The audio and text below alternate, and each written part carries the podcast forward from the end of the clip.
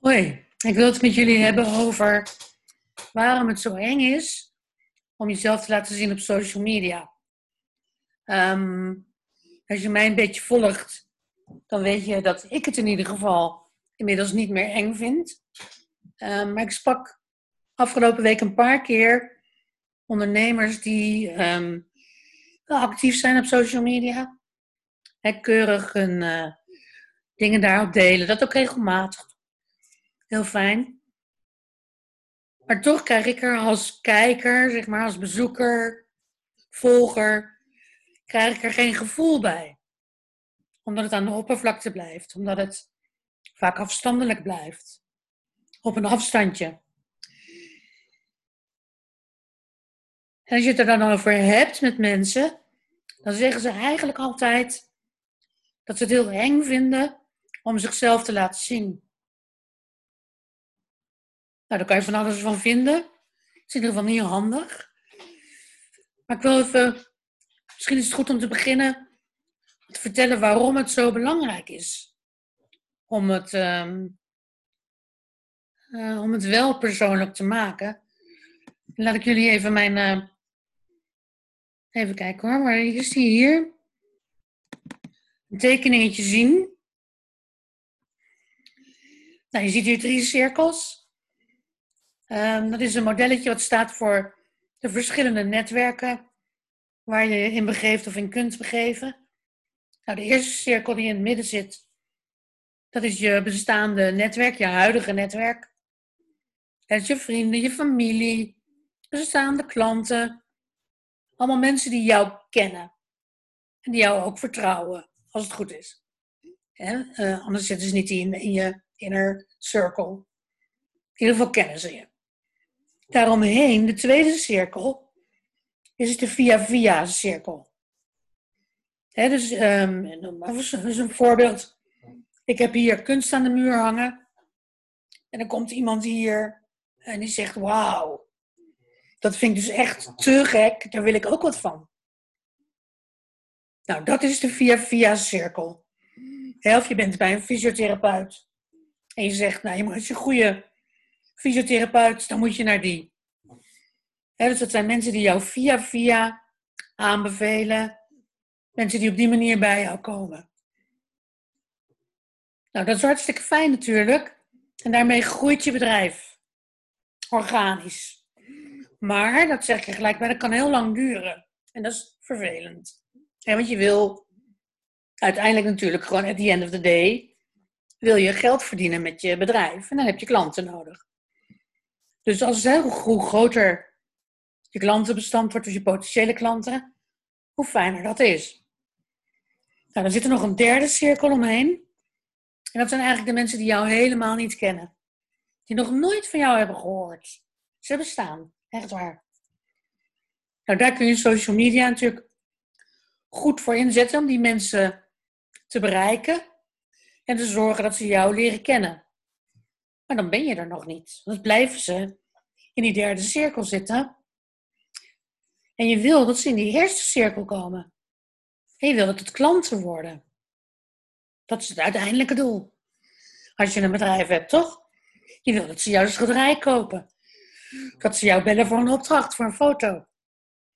Jou bellen voor die hè, voor de grafische vormgeving van hun huisstijl jou bellen voor hun website, noem het allemaal maar op. Maar daar hebben ze wel wat voor nodig. En daar hebben ze, sowieso hebben ze daar erkenning voor nodig. dus dat is eigenlijk de eerste stap. Waar social media ook veel in kan betekenen. als jij consequent dagelijks, sorry, dagelijks iets deelt op Instagram, Facebook, LinkedIn, en dan gaan mensen dat zien. En als daar een consistente lijn in zit, gaan ze dat ook herkennen. Gaan ze denken, oh, dat is die fotograaf. Oh, dat is die beeldend kunstenaar die dat en dat en dat maakt. En er zit transparantie in wat je deelt, herkenbaarheid, heel belangrijk. Regelmaat, ook heel belangrijk. Wat ook super belangrijk is en wat voor mij te vaak ontbreekt, is een persoonlijke verhaal. Waarom maak jij wat je maakt? Waarom doe jij wat je doet? Die potentiële klanten in die derde ring, zeg maar, die moeten jou leren kennen, maar die moeten jou ook gaan vertrouwen. Die moeten het jou gaan gunnen. Die moeten een gevoel bij jou krijgen. Dat onthouden ze namelijk. Het gevoel wat jij ze geeft, dat is wat ze onthouden. Dat zei uh, Richard Terborg, zei dat ooit, tijdens een training die we organiseerden. En dat ook eigenlijk nooit vergeten, want daar gaat het inderdaad om. Het gevoel wat jij ze geeft, dat is wat ze onthouden. En dat is ook waarom ze bij jou komen.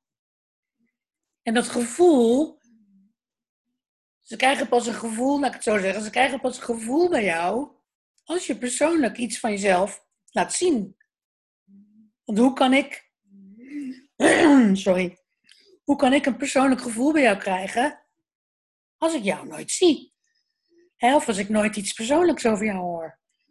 Dat gaat niet werken, kan ik je vertellen. Kijk maar, naar, kijk maar eens naar accounts die jij volgt op social media en vraag jezelf eens af: wanneer krijg ik nou een gevoel bij die mensen? En wat is daarvoor nodig? Um, ja, wanneer gaat, dat, wanneer gaat dat een rol spelen? Als je iets persoonlijks deelt. En je hoeft echt niet met de billen bloot. Je hoeft echt niet alles te delen. En nee, het gaat er ook niet om dat je koffie bent bezig drinken. Dat is inderdaad ontzettend saai. Maar het gaat wel om jouw uh, motivatie. En om jouw passie. En om jouw authenticiteit. En nog wat van dat soort fashionable woorden. Het gaat om waarom jij de dingen doet die je doet. Want dat is namelijk meestal, vaak, altijd waar een potentiële klant op aanhaakt. Die vindt dat ook belangrijk bijvoorbeeld. Of die herkent zich daarin. Of die gaat jou, die gaat het je gunnen, omdat je het al zo moeilijk hebt gehad. Raar voorbeeld. Misschien. Hij gaat zich verhouden tot jou, die potentiële klant. Hij krijgt een gevoel bij jou. Gaat zich betrokken voelen bij jou. En dan onthoudt hij jou echt. En dan komt hij ook bij je als hij die foto nodig heeft. Of dat schilderij wil kopen. Tuurlijk moet hij je werk ook mooi vinden. Uiteraard. de social media gaat niet alleen om uh, ja, emoverende, emotionele verhalen. Het gaat om een mix. Het gaat om een mix van wat je maakt, soms ook hoe je het maakt. En vergeet het proces niet te delen. Vinden mensen ook vaak heel leuk. Zeker als ze zelf niet creatief zijn. En jij wel een creatief beroep hebt, vinden mensen dat creatieve proces heel leuk om te zien. En interessant. Maar ook die persoonlijke verhalen. Dus probeer een mix te maken. Tussen je product, je dienst, waarom je het doet, hoe je het doet. En probeer dat dan regelmatig onder de aandacht te brengen. Op Instagram, Facebook. Gooi Facebook nog niet weg. Het is, nou ja, weet je, niet iedereen is even gek op Facebook. Laten we eerlijk zijn. Maar het is nog wel steeds een heel belangrijk platform. Ze gooi het niet te snel weg. Instagram is natuurlijk het lievelingetje nu. En dat heeft ook heel veel zin om daar, om daar op te posten. Maar gebruik Instagram dan op een goede manier. En wat is een goede manier? Wat je nu eigenlijk ziet gebeuren is dat de, en meer de persoonlijke verhalen of het proces, hè, dat, dat die dingen meer in de stories een plek vinden. En dat de producten of je diensten, hè, dus wat, het werk wat klaar is, zeg maar, dat die meer op je timeline uh, komen. Zodat mensen jou beter willen leren kennen, dat ze op de stories klikken en daar de persoonlijke verhalen kunnen bekijken. En dat werkt. Ik weet niet van wie van jullie dat al doet, maar het werkt. Je krijgt daar heel veel respons op. Als je daar regelmatig dingen deelt. Mensen gaan het ook echt volgen. En die gaan in de gaten houden. Zonder stolkerig te worden, hoop ik. Maar die gaan volgen wat je allemaal doet op een dag. He, voor zover je dat deelt. Nogmaals, je hoeft niet alles te delen. He, nog, om mezelf even als voorbeeld te nemen. Ik deel natuurlijk heel veel. Zeker sinds ik uh, ziek ben geworden, bijna twee jaar geleden. Deel ik eigenlijk best veel van dat hele proces. En ik kan je vertellen, toen ik daarmee begon, was een enorme drempel. Ik dacht, al mijn klanten lopen weg. Niemand wil werken met iemand die zo ziek is, die misschien wel doodgaat. Weet je, nou, hoe gezellig is dat? Maar dat gebeurde natuurlijk helemaal niet. Want mensen, ja, weet ik veel wat hun motieven zijn, maar misschien hebben ze met me te doen, ik weet het niet. Um, ze voelen zich in ieder geval verbonden met mij. ze, ze vinden het heel mooi wat ik allemaal deel. Herkennen zich daar vaak ook in. Niet misschien in het kankerstuk, maar wel in hoe ik ermee omga. Of ze hebben er wondering voor, of het inspireert ze. Allerlei motieven van mensen om dat te willen lezen en op de hoogte te willen blijven. En om zich verbonden te voelen met mij. En dat is voor mij als coach uh, misschien redelijk evident. Ik ben natuurlijk mijn eigen instrument. Dat was uiteindelijk ook de reden om uh, het wel te gaan delen. Ik dacht, ja, hoe kan ik geloofwaardig zijn als ik tegen mijn klanten zeg, ja, je moet wel persoonlijk zijn. En zelf heb ik een soort groot geheim. En van, oh, ik ben heel erg ziek, maar ik vertel het lekker niet. Dat vond ik niet kunnen. Als ik voor transparantie sta, moet ik dat zelf ook doen. Maar nogmaals, ik ga daar redelijk ver in. Jij trekt je eigen grenzen daarin. En wat ik vroeger deelde, was meer dit verhaal. Het verhaal van kleine Marka, je ziet haar hier rechts staan, met haar pony en haar papa. Mijn vader was beeldend kunstenaar. Um, geen droog brood om te vreten, om het even heel kort door de bocht uh, te gooien. Wacht even, ik al even mijn papa weg. Um, en ik als puber, als jong kind, ik snapte daar helemaal niks van. Ik ben echt opgegroeid in zo'n, met allemaal kunstenaars, kunstenaarsvrienden van mijn vader, van mijn moeder. Hartstikke leuk. Ik vond dat heel leuk. Het waren allemaal heel getalenteerde mensen. Vond ik, vind ik nog steeds. Ik liep echt hele goede kunstenaars bij rond. Maar allemaal op een houtje bijten, hè? Allemaal. Ik snapte dat niet. Ik snapte daar echt helemaal niks van. Achteraf begon het wel beter te begrijpen. En zo vond mijn vader bijvoorbeeld verschrikkelijk om naar openingen te gaan. Vooral die van hemzelf. Nou, dat schiet natuurlijk niet echt op. Um, en ze hadden ook vaak moeite met marketing, zichzelf onder de aandacht brengen.